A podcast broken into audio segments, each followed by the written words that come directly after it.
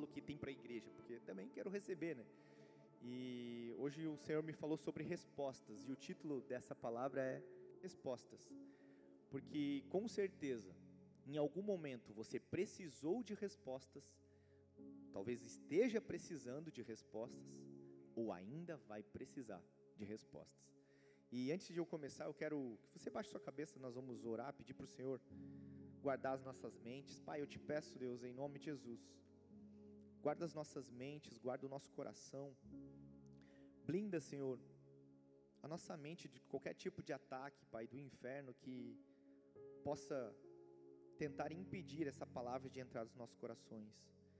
Seja porque eu não gosto de estar aqui, seja porque eu não gosto do pregador, seja porque eu não gosto, sei lá, de qualquer coisa, Pai. O Senhor blinda os nossos corações, Pai.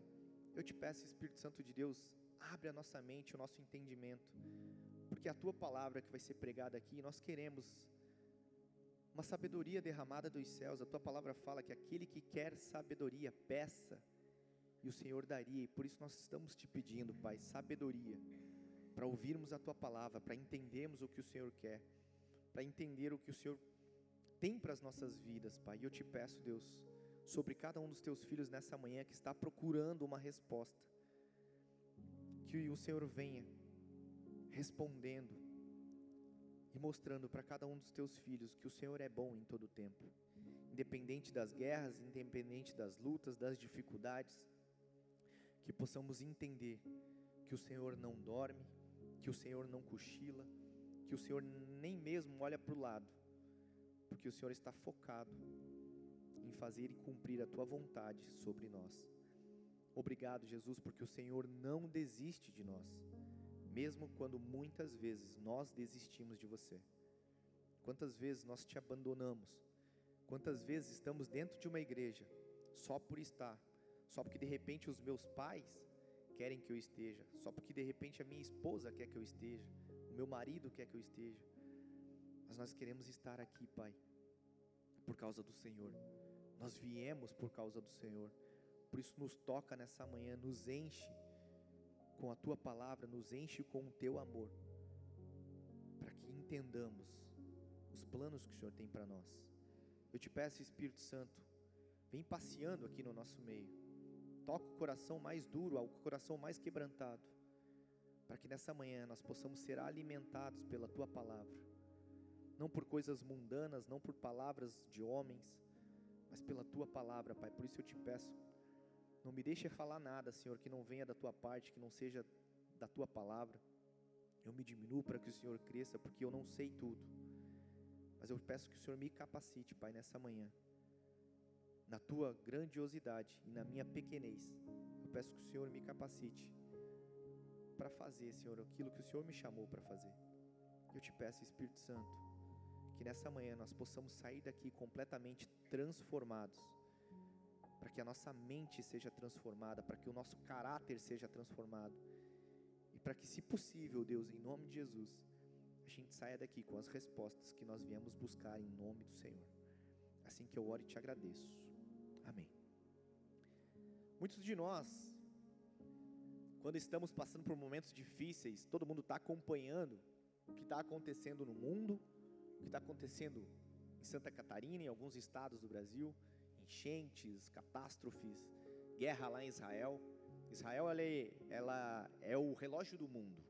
Então, quando a gente olha para Israel, a gente precisa ficar muito atento, porque Israel é sim a menina dos olhos do Senhor e tudo que acontece lá tem ligação totalmente direta com aquilo que vai vir acontecer ainda na palavra. A palavra está se cumprindo para você que acredita, para você que não acredita. O Senhor ele está voltando e eu tenho plena convicção disso, como eu nunca tive antes. Isso é um fato. Né? Essas guerras estourando do nada. Ah, Raul sempre teve guerra, não da forma como está tendo agora.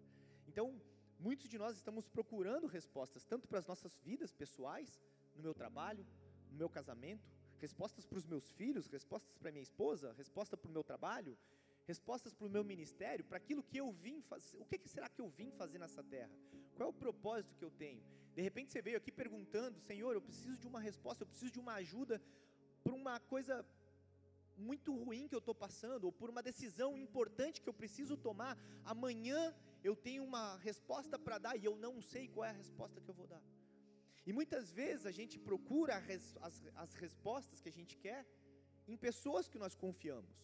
De repente você vai pedir, a palavra de Deus fala que na multidão de conselhos há sabedoria, então você vai nas pessoas que você conhece, nas pessoas que você convive e pergunta a opinião, os conselhos e você quer uma resposta. Olha, estou passando por isso. Será que você? O que, que você acha? Outras vezes você vai para os livros, pesquisar nos livros algumas respostas que talvez você não tenha. Outras vezes você pode ir para, sei lá, para a internet, lá para o Google. Google, como faço isso? O que fazer isso? Quando acontece isso? Né? Quem nunca teve algum sintoma foi lá no Google, era uma coisa tão simples, de repente, meu Deus, vou morrer de câncer em três dias. É uma loucura, porque às vezes a gente acha que qualquer coisa, né, tá, a resposta está lá. Só que quantas vezes nós realmente perguntamos para o Senhor o que Ele quer, qual é o lugar onde nós temos que ir, para onde nós, o que nós temos que fazer, quais as respostas de verdade, assim, será que o Senhor Ele tem sido a primeira fonte de pesquisa, a primeira fonte de pergunta para as nossas dúvidas? E, e, eu falo de coisas simples até as coisas mais complexas. Né? De repente, Senhor, é, quantos de nós, não precisa levantar a mão, mas quantos de nós acordam e dizem: Senhor, seja feita a tua vontade hoje na minha vida, seja feita a tua vontade em mim, no meu trabalho, aonde eu trabalho, com as pessoas que eu trabalho, nos meus funcionários, na empresa que eu dirijo, não importa, para a faculdade onde eu estou estudando, não importa. Muitas vezes nós queremos respostas de outros, né? De repente você vai no pastor, nos líderes, nos presbíteros, nos diáconos, né? no líder de célula, você pergunta: "Ah, me ajuda em oração", mas quantas vezes nós temos ido ao próprio Deus para pedir respostas para ele? E às vezes, de verdade, a gente até vai. A gente vai para o Senhor, a gente vai no secreto, a gente ora, a gente busca, e de repente a gente não ouve uma resposta. Quantos de nós já oraram pediram sinais, pediram respostas e parece que ele não respondeu. E é sobre isso que eu quero falar, porque nós vamos ver biblicamente as coisas que acontecem que muitas vezes o Senhor vai responder, mas será que nós estamos prontos para agir? E se o Senhor não responder, como é que nós vamos agir? Se o Senhor, porque é muito legal, né? Você, quem é pai aqui, quem é mãe? É muito legal, né? Quando o seu filho vem, todo feliz, e ele te pede algo e você tem condição de dar. De repente você, né, o filho pediu para comer fora. Meu filho ama comer fora, restaurante, fazer lanche, não importa. Pode, pode ser comer uma coxinha ou pode ser num, como é que ele fala, que ele gosta de ir em buffet, né? Ele, é, ele prefere buffet, porque lá ele pode escolher o que ele quer.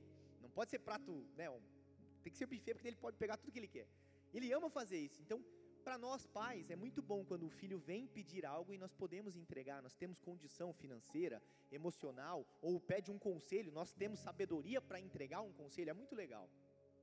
Mas quando o pai diz não, quando o pai diz não, hoje não, hoje tu não vai ter o que você sempre teve, hoje você não está merecendo, hoje, poxa, mas e se eu, né, o meu filho faz assim, e se eu for obediente a semana inteira? Né, então eu posso ter? E às vezes a gente tem essa barganha com Deus, parece que, né? Não, então olha só, vou ser obediente por um período, esperando que, né, ó, vou jejuar 30 dias. No final dos 30 dias de jejum, tu tem que me dar. É assim, não é? Eu vou jejuar, vou orar 30 dias. A gente entra naqueles negócios assim, só que a gente esquece que a nossa vida precisaria ser sempre um eterno buscar. Um, não, é, é independente daquilo que eu quero, das respostas que eu preciso. E a palavra de Deus fala lá em Provérbios 16, 1. O coração do homem pode fazer planos, mas a resposta certa dos lábios vem do Senhor. E eu quero falar também a respeito de Jeremias. Jeremias era um profeta do Antigo Testamento, onde ele estava passando por um período, lá em Jeremias 33, que ele estava passando por um período de perseguição e ele é preso. E sabe por que, que Jeremias é preso?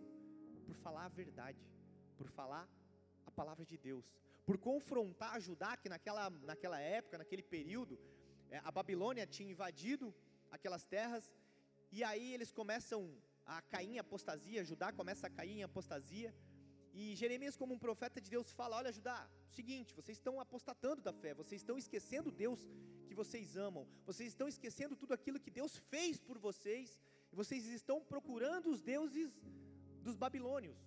E aí então Jeremias é preso por causa disso, porque ele estava falando e pregando a palavra de Deus de uma forma injusta, porque ele estava dando um recado do próprio Deus. E aí Jeremias preso, ele faz um pedido ao Senhor. Está lá em Jeremias 33, no versículo 1 até o 3, fala assim: Jeremias ainda estava preso no pátio da guarda, ou seja, no reino, quando o Senhor lhe dirigiu a palavra pela segunda vez. Assim diz o Senhor que fez a terra, o Senhor que a formou e afirmou. Se nome, seu nome é Senhor, clame a mim, e eu responderei, e lhe direi coisas grandiosas insondáveis que você não conhece. Jeremias ele estava em Jerusalém quando ele recebe essa palavra de Deus. Jeremias ele estava preso numa condição ruim, esperando uma resposta de Deus. Porque imagina você num período onde você fala a verdade, onde você vive o melhor tempo com o Senhor, e de repente coisas começam a acontecer com você, injustiças, pessoas começam a te perseguir, a própria família que deveria te amar te abandona.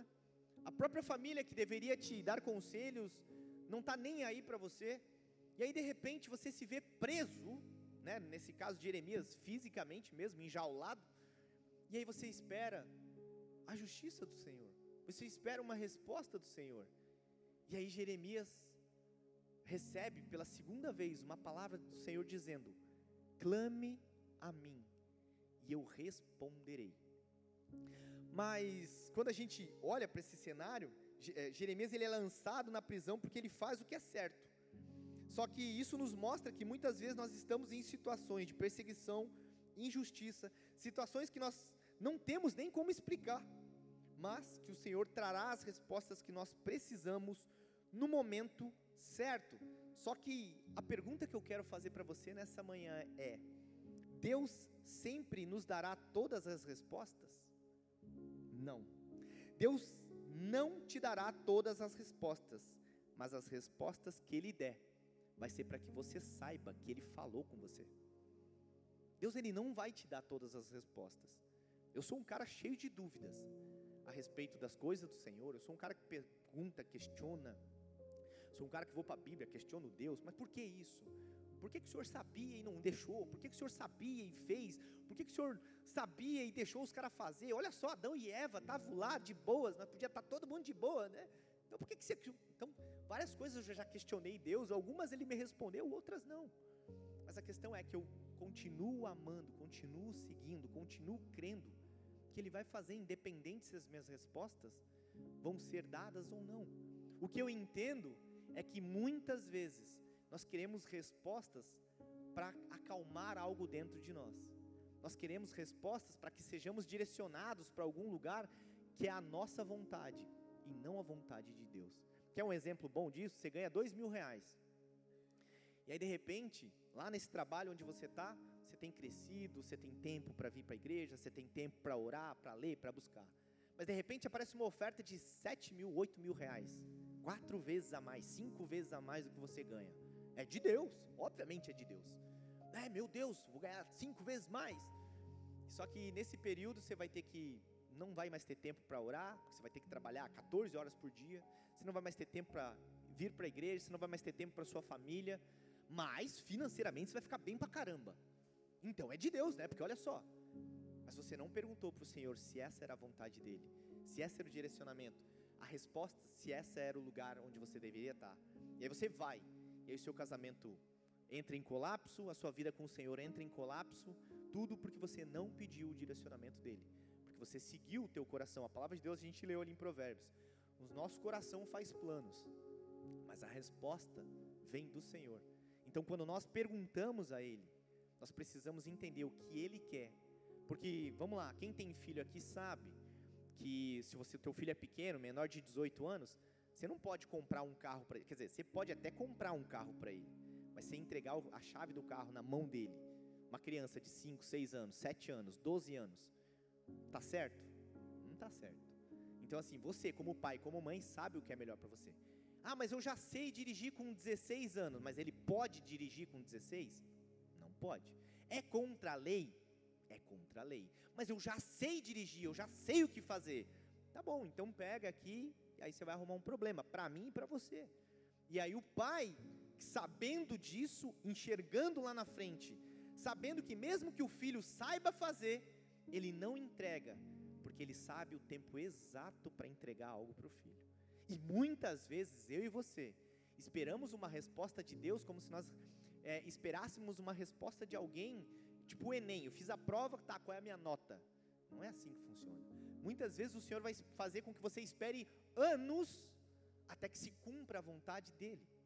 Quando Abraão sai da terra, e, e Deus fala para ele: Abraão, sai da tua terra, sai da tua parentela e vai para o lugar onde eu te mostrarei, porque você vai ser um pai de multidão, você vai ter filhos incontáveis nessa nação, Abraão não sabia nem qual, qual seria a terra, nem quanto tempo isso levaria. Abraão queria ter um filho, o filho da promessa, Isaac, mas ele não sabia, ele não, ele não sabia em quanto tempo, qual a idade que ele teria. De repente, anos depois dessa, desse, desse pedido do Senhor para que ele saísse da terra, acontece. E aí Abraão diz: Olha, eu sou muito velho. Sara diz: Não, mas eu também sou muito velha. Imagina, a gente está com quase 100 anos. Como é que a gente vai ter filho? Ué, mas vocês não pediram? Ah, mas eu queria naquele tempo, agora não quero mais. Então, quantos de nós estamos esperando uma resposta do Senhor, mas não queremos ter paciência para ouvir e esperar o tempo dele? Nós somos uma geração micro-ondas, onde eu e você queremos a resposta rápida. Eu faço um jejum de sete dias. Eu vou orar todos os dias, sete dias como eu nunca orei, para que no final dos sete dias ele me responda. No final dos 21 dias do jejum de Daniel, ele me responda. No final de 10 dias do outro jejum de Daniel, então ele me responda. No final dos 40 dias do deserto, como Jesus, então ele. E se ele não responder nesses 40 dias? E se ele quisesse, e se, né, e se a vontade de Deus fosse que você ficasse três anos orando para que aquilo acontecesse? Será que você ficaria? Será que eu ficaria? Será que nós permaneceríamos? Sabe o que é o mais engraçado? O povo era escravo. O povo era escravo no Egito. E aí, quando Deus pede para Moisés, lá em Êxodo, para tirar aquele povo daquele lugar. Nem Moisés acreditava que ele seria né, o, o, cara que ia fazer, porque ele não acreditava nele. Olha, eu, eu sou, tenho problema na minha fala, eu tenho, né, tenho, não sei se sou gago, enfim, a Bíblia não fala, só diz que ele tinha problema na fala. Mas, enfim, ele não acreditava nele. Mas o Senhor disse: Eu vou fazer você ser um grande homem. Eu vou fazer, eu vou te dar a direção. Moisés não confiava nele mesmo, mas confiava em Deus. E porque confiou em Deus, recebeu o que recebeu. E aí aquele povo estava preso no Egito, estava preso naquela condição. E aí eles são libertos da escravidão. Olha que maravilha. Só fica feliz com a liberdade quem já foi preso. Porque a gente ainda não entende, quem nunca foi preso nunca vai entender o preço da liberdade. Que para nós que nunca fomos presos, a liberdade é algo normal, algo simples, é algo, né? Sou livre, eu vou, saio daqui, vou para minha casa, volto, vou para onde eu quero. Agora quando você está encarcerado, de um lugar que você não, não tem nem liberdade sobre quando você vai comer, é um problema. E aí aquele povo estava encarcerado, preso. Só que de repente eles são livres. E aí eles estavam lá presos, sendo chicoteados, maltratados. De repente eles são livres. Param de ser presos, param de ser chicoteados, param de ser escravos, mas de repente eles começam a dizer: Poxa, mas só tem maná. Poxa, mas é, é, é um milagre já receber comida do nada, né? Codornizes vindo do mar e, e né, o povo reclamando só do maná, Deus, tá bom, então eu vou dar carne para vocês. Aí vem as codornizes do nada assim e Deus dá para eles. E aí eles não aprendem e eles querem voltar para o Egito de novo. E muitas vezes, por falta de respostas, por falta de, ah, Deus não fez o que eu orei, Deus não, Deus não me deu o que eu quis, eu simplesmente volto para as minhas práticas. Eu volto, ah, esse negócio de Deus não funciona, oração não funciona, esse negócio de ficar indo para a igreja é uma balela, é uma mentira, olha só, é só enganação, estão tentando me enrolar. Quando na verdade o Senhor espera que você tenha uma vida constante com Ele, no pouco, no muito. É como Paulo fala, eu sei ter pouco, eu sei ter muito, eu sei o que é passar necessidade, mas eu também sei o que é ter abundância. Mas não importa o que acontecer comigo, eu permaneço com Ele. Essa é a diferença. Salmo 145, no capítulo, no versículo 18, 19, fala assim: ó, perto está o Senhor de todos os que invocam, de todos os que invocam em verdade. Ele cumprirá os desejos dos que o temem, ouvirá o seu clamor e os salvará. Deus aqui está dizendo: Olha, eu respondo, eu atendo os desejos de todos que me clamarem, todos que me pedirem, mas você vê que tem algumas condições. Primeiro, todos os que me invocam em verdade. E aí depois no 19 ele fala assim: E ele cumprirá o desejo de todos os que o temem, e ouvirá o seu clamor e o salvará. Mateus 7, no versículo 7 até o 12, fala assim: Peçam e lhes será dado, busquem e encontrarão, batam e a porta lhes será aberta, pois todo o que pede, recebe, o que busca e encontra, e aquele que bate, a porta será aberta. Qual de vocês, se seus filhos pedir um pão, vai lhe dar uma pedra? O, ou se pedir um peixe, lhe dará uma cobra? Se vocês, apesar de serem, apesar de serem maus, sabem dar boas coisas aos seus filhos, quanto mais o Pai de vocês, no caso Deus, que está nos céus, dará coisas boas aos que lhe pedirem. E aí no 12, porque assim, parece que todo mundo que pede vai receber. Parece que todo mundo que bate vai ser aberto. Parece que todo mundo que quer encontrar vai achar. Só que aí no 12 ele fala assim: Assim, em tudo, façam aos outros o que vocês querem que eles lhes façam, pois esta é a lei e os profetas. Ou seja, se alguém age com você com ingratidão, eu vou agir com ingratidão também.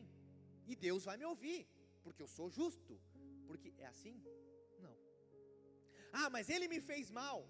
Então eu não tenho que perdoar, porque olha o que ele fez. Ué, mas espera aí. Você quer atrair o favor de Deus? Faça o que você gostaria que fizessem com você. Se você tivesse errado, você gostaria que alguém te perdoasse? Sim ou não? Sim. Mas então por que é tão difícil perdoar? Por que é tão mais fácil você apontar o erro e dizer: "Ah, ele fez, ela faz, olha o que ele fez, olha o que ela falou, olha o que, olha o que fizeram comigo". A gente tem uma tendência à, à autocomiseração. A gente tem uma tendência como ser humano a sempre achar que a nossa dor é maior do que qualquer outra dor do que, né? Porque a, a justiça só tem que valer para mim. Só que aqueles que forem misericordiosos, Deus será misericordioso com aqueles. Então nós precisamos entender, eu quero bater na porta para que ela abre, então eu preciso fazer com os outros aquilo que eu gostaria que fizessem comigo. É o que a Bíblia está dizendo. A Bíblia ela é cheia de ensinamento para as nossas vidas, principalmente quando a gente está querendo respostas para situações mais diversas possíveis.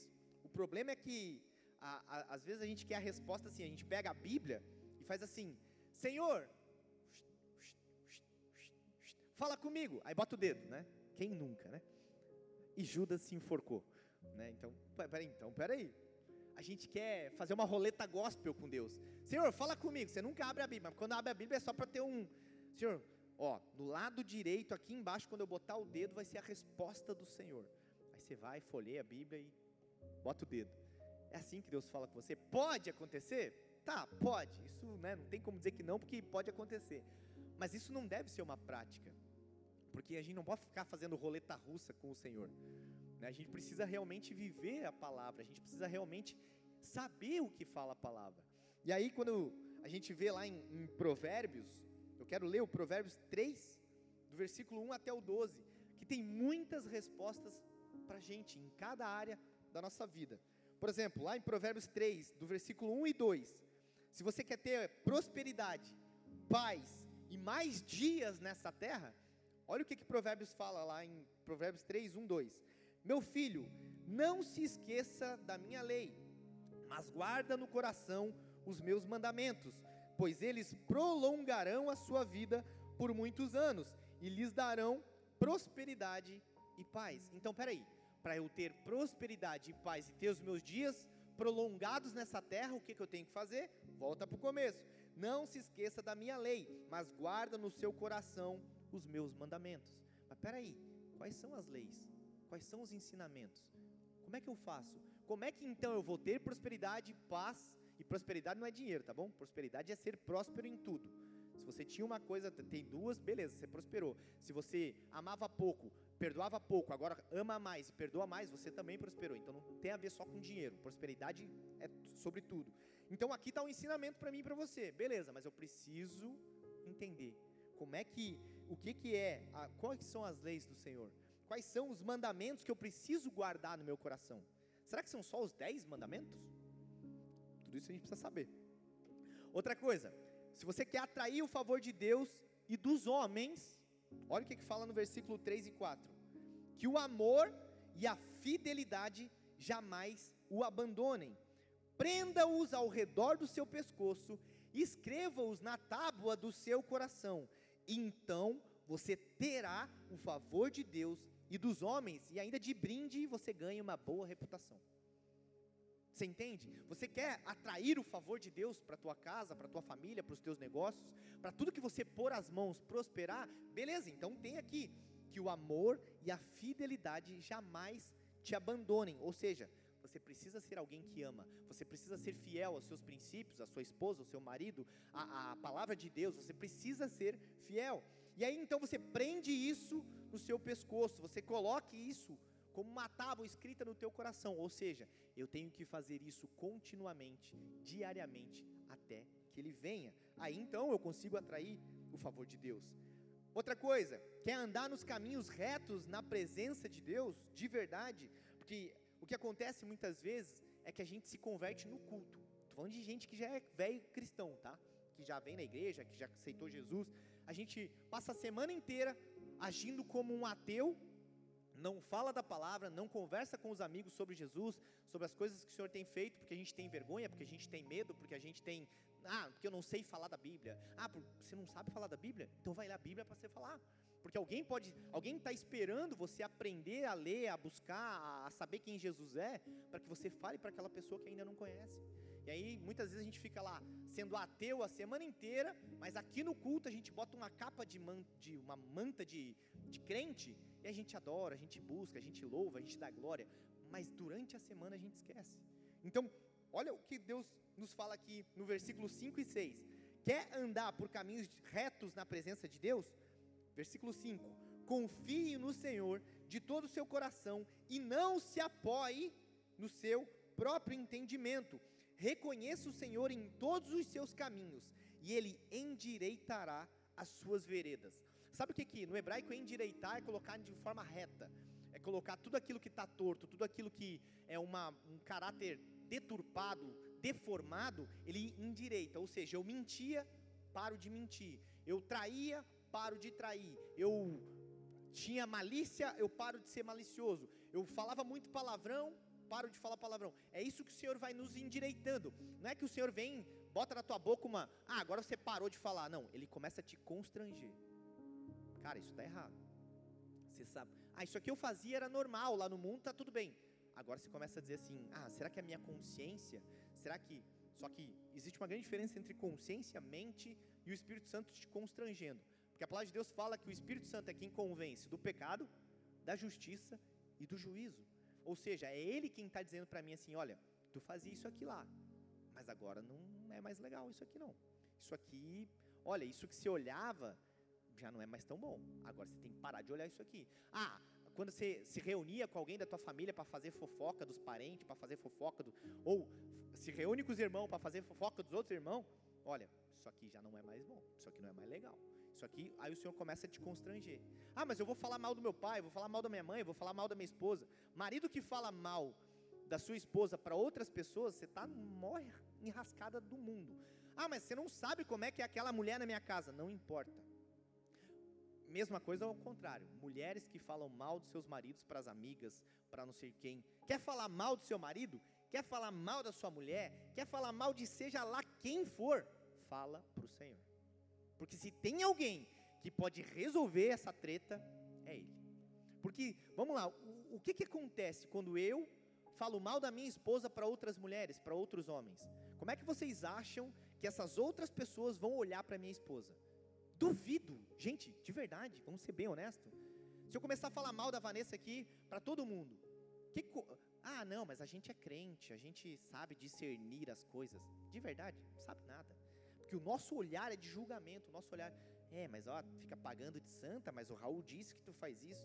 Você entende que a gente está fazendo mal para o nosso casamento mesmo?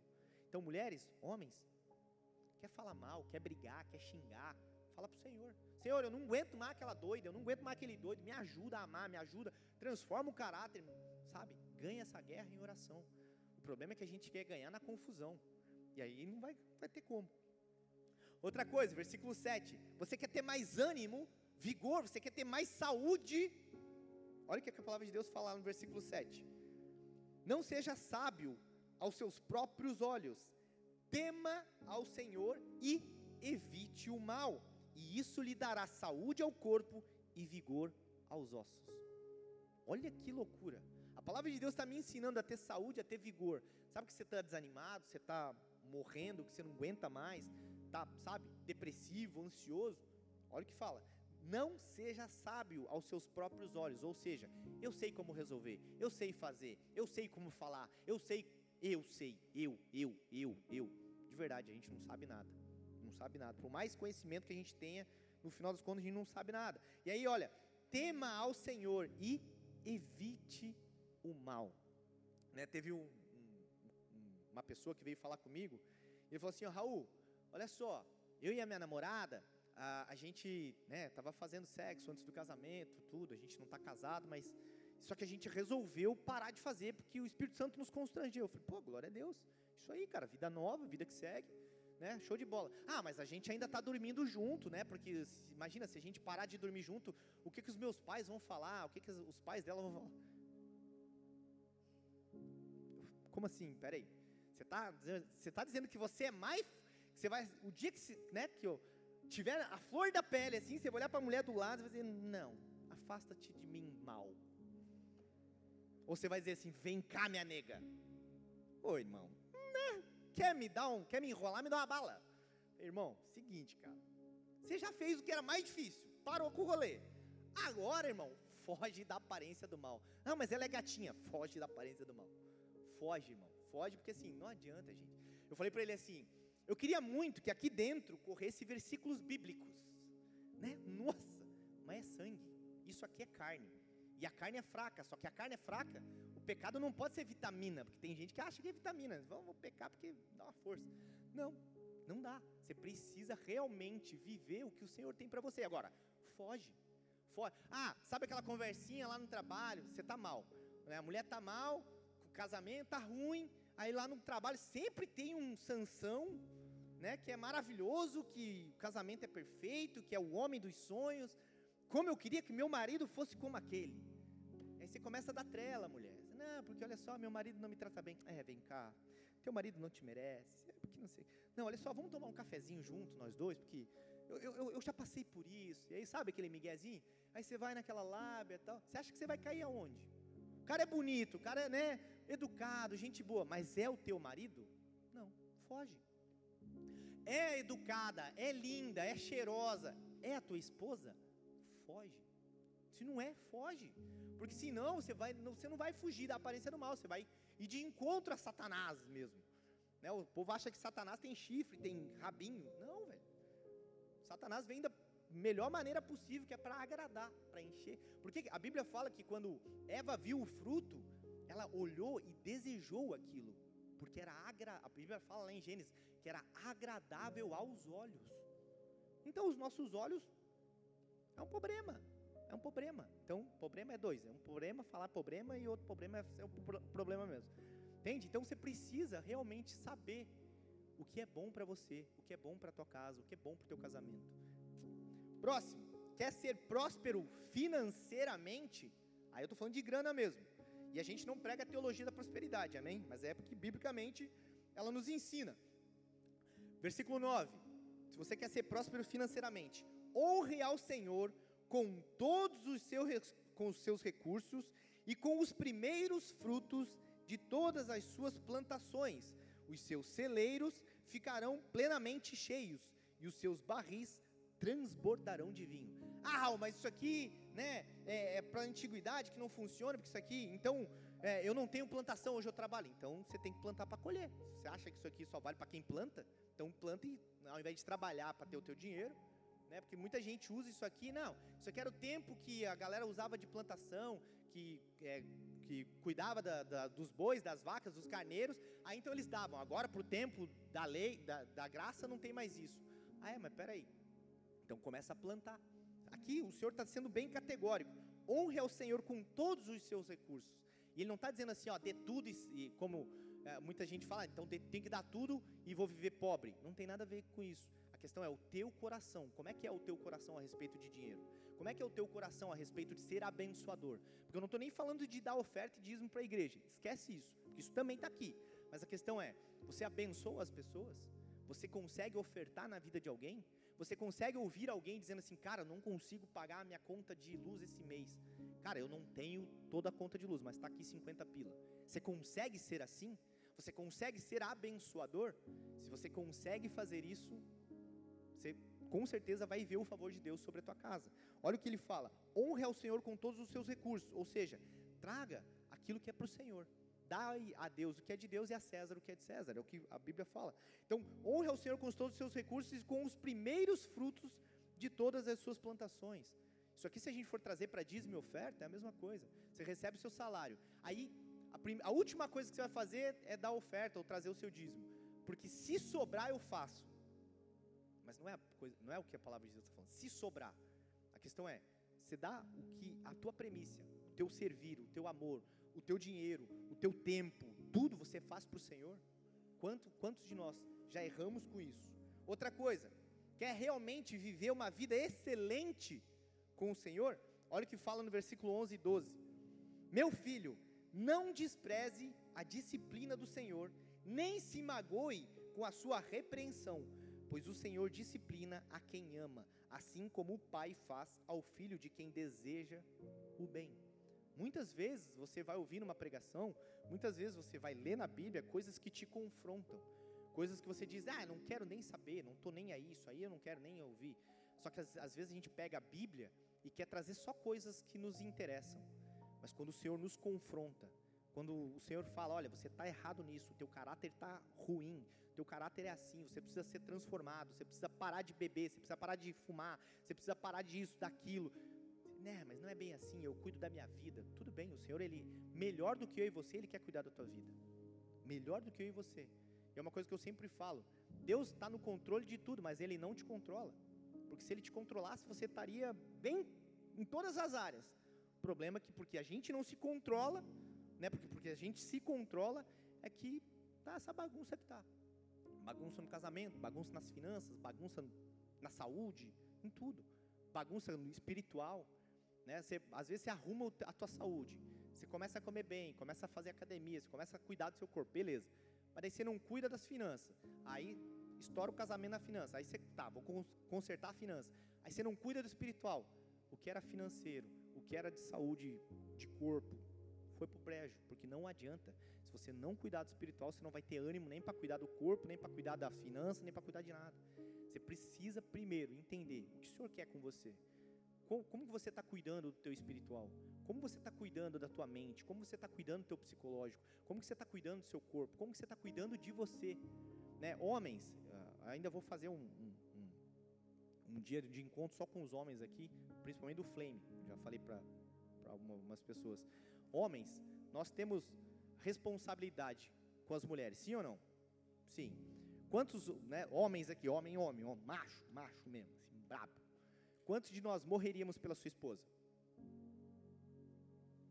Agora, quantos de nós viveriam pela sua esposa? Como assim, Raul? Viveria pela sua esposa? Você não se cuida, você não se alimenta bem, você não é um homem que vai para a Bíblia. Isso é viver pela sua esposa, porque é isso que Cristo fazia. É isso que Cristo faz pela sua igreja. Ele diz que é para a gente amar as nossas esposas como, a gente, como Ele amou a igreja. Ele se entregou, morrendo. Então nós também morreríamos pelas nossas esposas, né, se tivéssemos que optar. Gente, né, tem, tem um vídeo na internet que é muito louco assim. Caras vão perguntando para as mulheres assim: entre você e seu marido, se tivesse que morrer um, quem você escolhia? 90%, quer dizer, daquele vídeo todas as mulheres falaram: o marido. Todas as mulheres falaram isso. Não, se tiver que matar, mata ele. Naquele vídeo todos os homens falam, eu morreria por ela. Porque é o nosso papel. Amém. Mas muitas vezes a gente acha que eu morreria pela minha esposa, mas poucos de nós estão vivendo como homens de Deus para cuidar das suas esposas. Poucos de nós, homens, estamos realmente indo para o Senhor, orando, lendo. O seu filho vê você orar? A sua esposa vê você orar? Se vocês não têm essa conduta dentro de uma casa, é porque aí vocês ainda não conseguem ser homens de Deus. E talvez isso doa quando eu falo isso, porque eu também já fui assim. Eu também já não lia, não orava. Hoje eu faço questão não para mostrar para o meu filho, porque não é porque eu quero é, me achar para ele, ah, porque o teu pai lê e você não. Mas eu trago ele para perto. Eu, várias vezes ele me vê orando, várias vezes ele me vê lendo, várias vezes ele vê eu buscando Deus, eu ensino ele a orar, a gente ensina como pai, como mãe, a gente ensina ele a orar, a gente ensina a buscar. Às vezes ele não está com vontade, assim como eu não estou com vontade, assim como você não está com vontade, mas a gente faz, porque crianças fazem o que querem, adultos fazem o que é preciso fazer, ser feito. A gente precisa fazer. Homens, a gente precisa ser homem de verdade. A gente precisa amar as esposas, a gente precisa honrar, precisa defender, precisa ser forte, precisa ser psicologicamente, a gente tem que ser mais forte que as esposas. Que a coisa pior, vamos lá, mulheres, concordem comigo, vamos lá, vamos ver se é verdade. A pior coisa é você querer um homem que te ajude emocionalmente, espiritualmente, você chega lá, o cara, ai, coitadinho de mim, ai, mas eu sou... é mais frágil que você. É ter quem, mulheres, é ou não? O outro, é ou não? Você vai pedir ajuda para o homem, olha amor, eu estou passando por um problema lá na minha empresa e pá, tá assim, ah, mas é porque você não sabe da minha. Ah, peraí, se eu quisesse uma amiga, eu contava para a amiga do trabalho. Não estou dizendo que o homem ele não precisa, ele não tem problema. Todos temos, mas a questão é como nós nos portamos com as nossas esposas. E eu já estou falando para a galera que está namorando, fica de olho, velho. Se o homem, mulherada, está namorando, o homem dá umas fraquejadas, não espere que o casamento, que daí vai, vai dar ruim. É, daí você, ah, eu quero uma resposta do Senhor se é Ele para minha vida. Mas Deus já está gritando para você, ó, oh, o cara nem macho não é. Você está querendo, né? Então, tá, atente aos, aos sinais. Então, homens, sejam homens. E para a gente encerrar, deixa eu ver que hora é, 11h36, vamos acabar, vocês estão com fome? Vamos acabar, espera. Para a gente encerrar, cinco passos para a gente então ouvir as respostas de Deus. Primeiro passo, oração constante. Mantenha uma vida de oração constante, conversando com Deus sobre as suas preocupações e buscando a vontade dEle. Porque muitas vezes você vai querer coisas, muitas vezes você vai achar que o bem para sua família é isso, aquilo, o bem para você é isso, aquilo. Mas primeiro, pergunta a Deus o que o Senhor acha, o que, que eu tenho que fazer, qual é o direcionamento que eu tenho que ter. E aí então ele vai responder. A Bíblia fala lá em 1 Tessalonicenses 5,17: orai sem cessar. Ou seja, isso me ensina que eu tenho que todo o tempo buscar uma oração, eu tenho que buscar uma direção, eu tenho que buscar uma resposta em oração.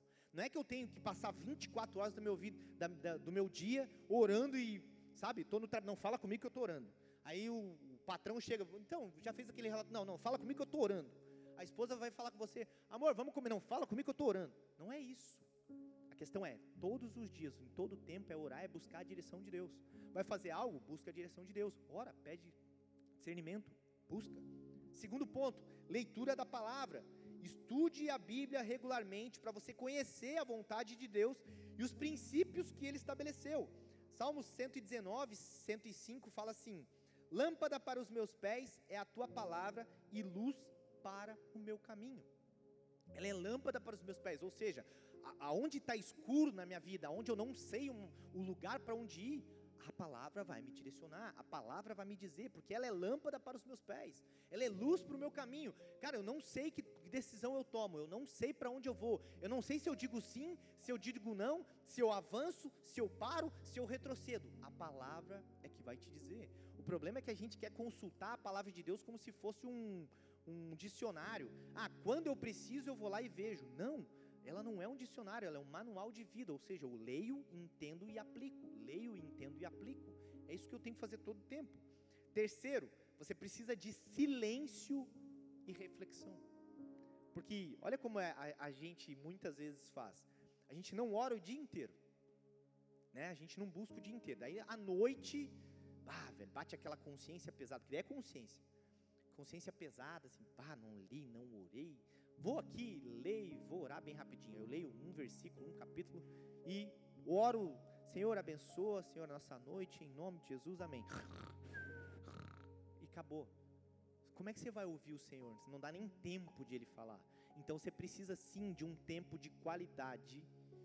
Porque, vamos lá, eu vou trazer uma, um exemplo bem, bem real para a nossa vida. Quem tem filho, quem tem marido, quem é casado aqui sabe.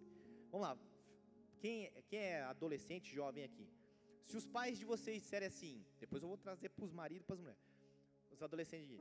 Se o pai disser assim, ó, hoje nós vamos passear, nós vamos no lugar que você quer, tal, e nós vamos ter um tempo juntos, né? Pai e filho, pai e filha, mãe e filha, mãe e filho, não importa. O tempo todo, lá no passeio, o pai está assim. Ah, que legal, né, filha? O tempo todo. Ô pai, vem aqui comigo. Tá, só um pouquinho. Meu filho aprendeu uma tática, acho que ensinaram isso na, na, na escola dele. Pai, enquanto você não tiver com a sua atenção 100% em mim, eu não falo. Sabe? Isso é tempo de qualidade. Isso é tempo de qualidade. Você está no lugar com alguém 100% com atenção naquela pessoa. Maridos e esposas, vocês vão sair, só você, né? Tem aquela o, o Vale Night, sem filho, sem ninguém. Oh, glória, quanto tempo faz que eu não faço isso? Se faz tempo, anota para essa semana agora fazer. Porque se vocês não têm tempo para você, como marido como esposa, vai ruir, vai dar B.O. Então, né, mais fácil você. Porque deixa com alguém, o filhote com a filhota, deixa. Se tem filho para cuidar, ajuda a cuidar um do outro, mas tem um tempo para vocês. Deixa com a sogra. Daí o marizão, pelo amor de Deus. Né? Ajeita com a sogra também, mas vamos lá tempo de qualidade. Sai vocês dois, né? Vamos jantar junto, vamos sair, passear junto. As esposas estão dizendo, meu Deus, quanto tempo faz. É maridos, né? Vamos lá. E aí vocês vão sair juntos, estão lá, e o marido fica só no celular. Você quer conversar. E aí você quer falar de você, quer falar do casamento, quer falar das coisas. Ou o contrário, você quer sair, maridão, resolveu. Jesus desceu na terra, tocou a tua cabeça, disse, não, hoje eu vou pagar um jantar para minha esposa, vou deixar ela falar o que ela quiser. Vai, ah, a mulher está dizendo, Senhor, toca ele, toca ele, toca ele. Tá, tem mulher que quase botando a mão na cabeça do marido, assim, Jesus.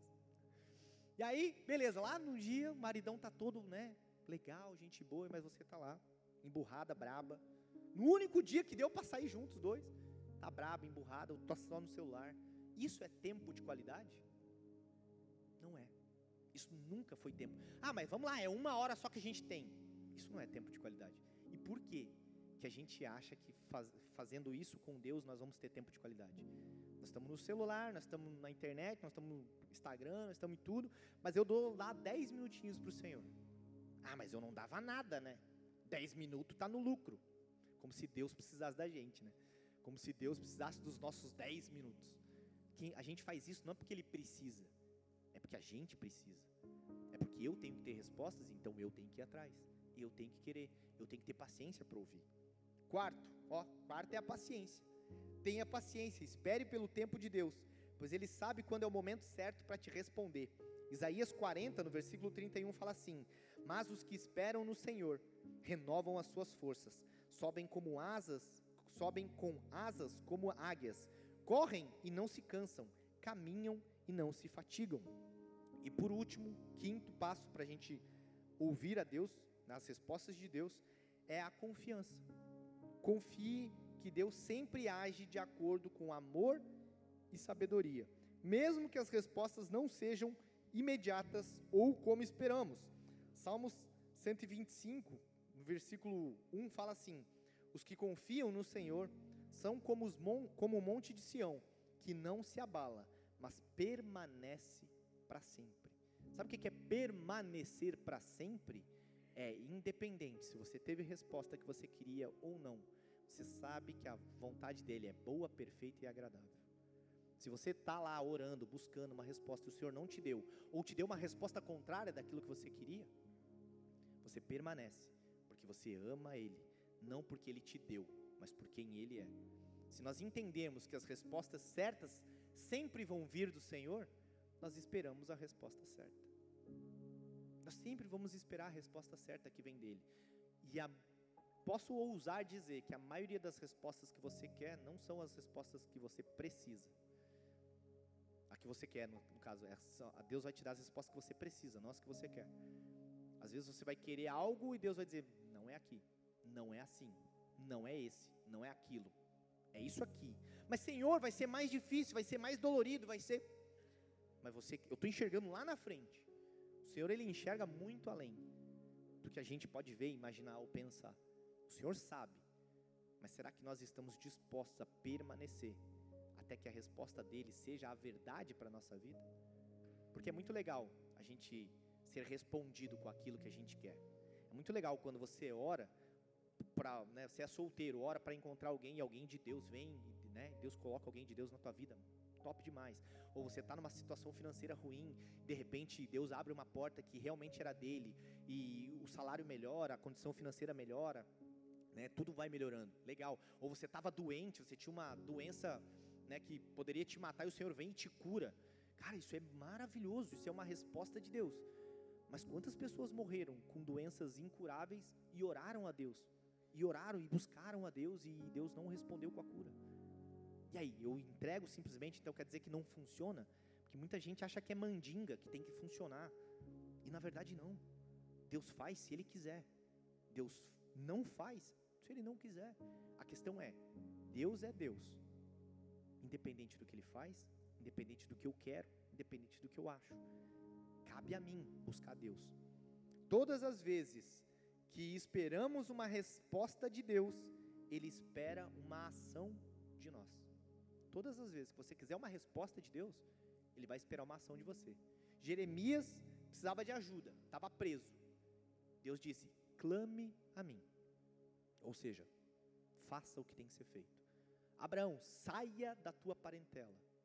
Maria, você vai ter um filho, você vai pôr o nome de Jesus e só que você não vai ter contato com seu marido. Eis-me aqui, Senhor, seja feita a tua vontade, não a minha. Isso é ouvir a Deus, entender e agir conforme Ele quer. Ela podia dizer: Não, tá maluco? Imagina, veja bem.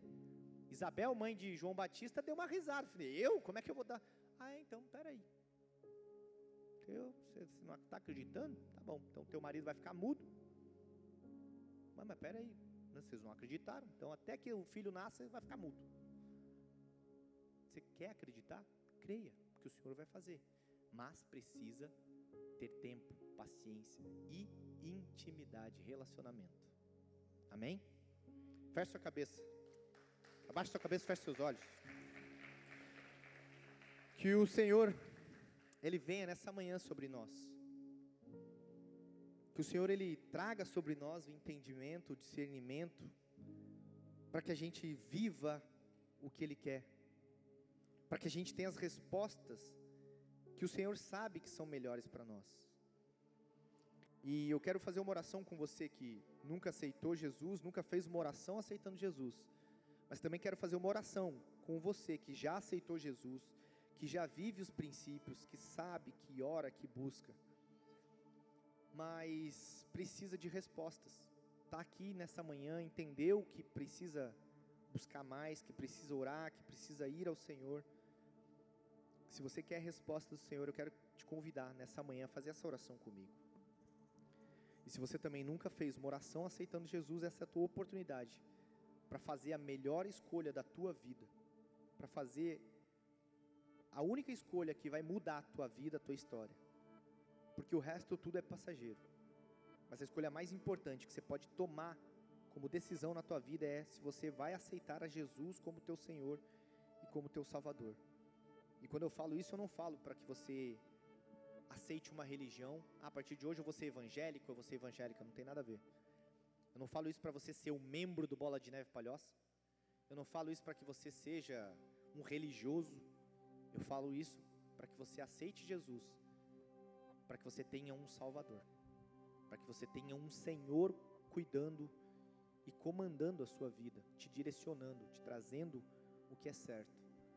E se você nunca fez essa oração, e se você também está aqui, já aceitou Jesus, mas quer uma resposta, quero te convidar a orar assim comigo, Senhor Jesus. Senhor Jesus. Nessa manhã, nessa manhã eu entrego a minha vida, a minha vida nas tuas mãos. Nas tuas mãos. Eu reconheço, eu reconheço que, Jesus que Jesus é filho de Deus, é filho de Deus e morreu naquela cruz, cruz para me salvar. me salvar. Eu te peço, eu Jesus, te peço, Jesus, escreve o meu nome, escreve o meu nome no livro da vida, livro da vida porque hoje eu te aceito, porque hoje eu te aceito como meu Senhor, meu Senhor e como meu Salvador. Como meu Salvador. Perdoa os meus pecados, Perdoa os meus pecados as minhas falhas, as minhas falhas me ajuda, me ajuda a ouvir a tua a voz, ouvir a tua voz, a entender, a entender os caminhos que o Senhor tem para mim. os caminhos que o Senhor tem para mim. E eu te peço, E Pai, eu te peço, Pai, me recebe me recebe como teu filho, como teu filho, porque a partir de hoje porque a partir de hoje eu quero ouvir a tua voz. quero ouvir a tua voz. Eu quero entender eu quero entender como o Senhor fala comigo. como o Senhor fala comigo. E se possível, Pai, se possível, Pai, responde responde as minhas orações, as minhas orações, meu clamor. o meu clamor, porque eu quero porque eu quero viver a plenitude viver a plenitude que o Senhor tem que o Senhor tem para a minha vida. para minha vida. Em nome de Em nome Jesus. de Jesus. Amém.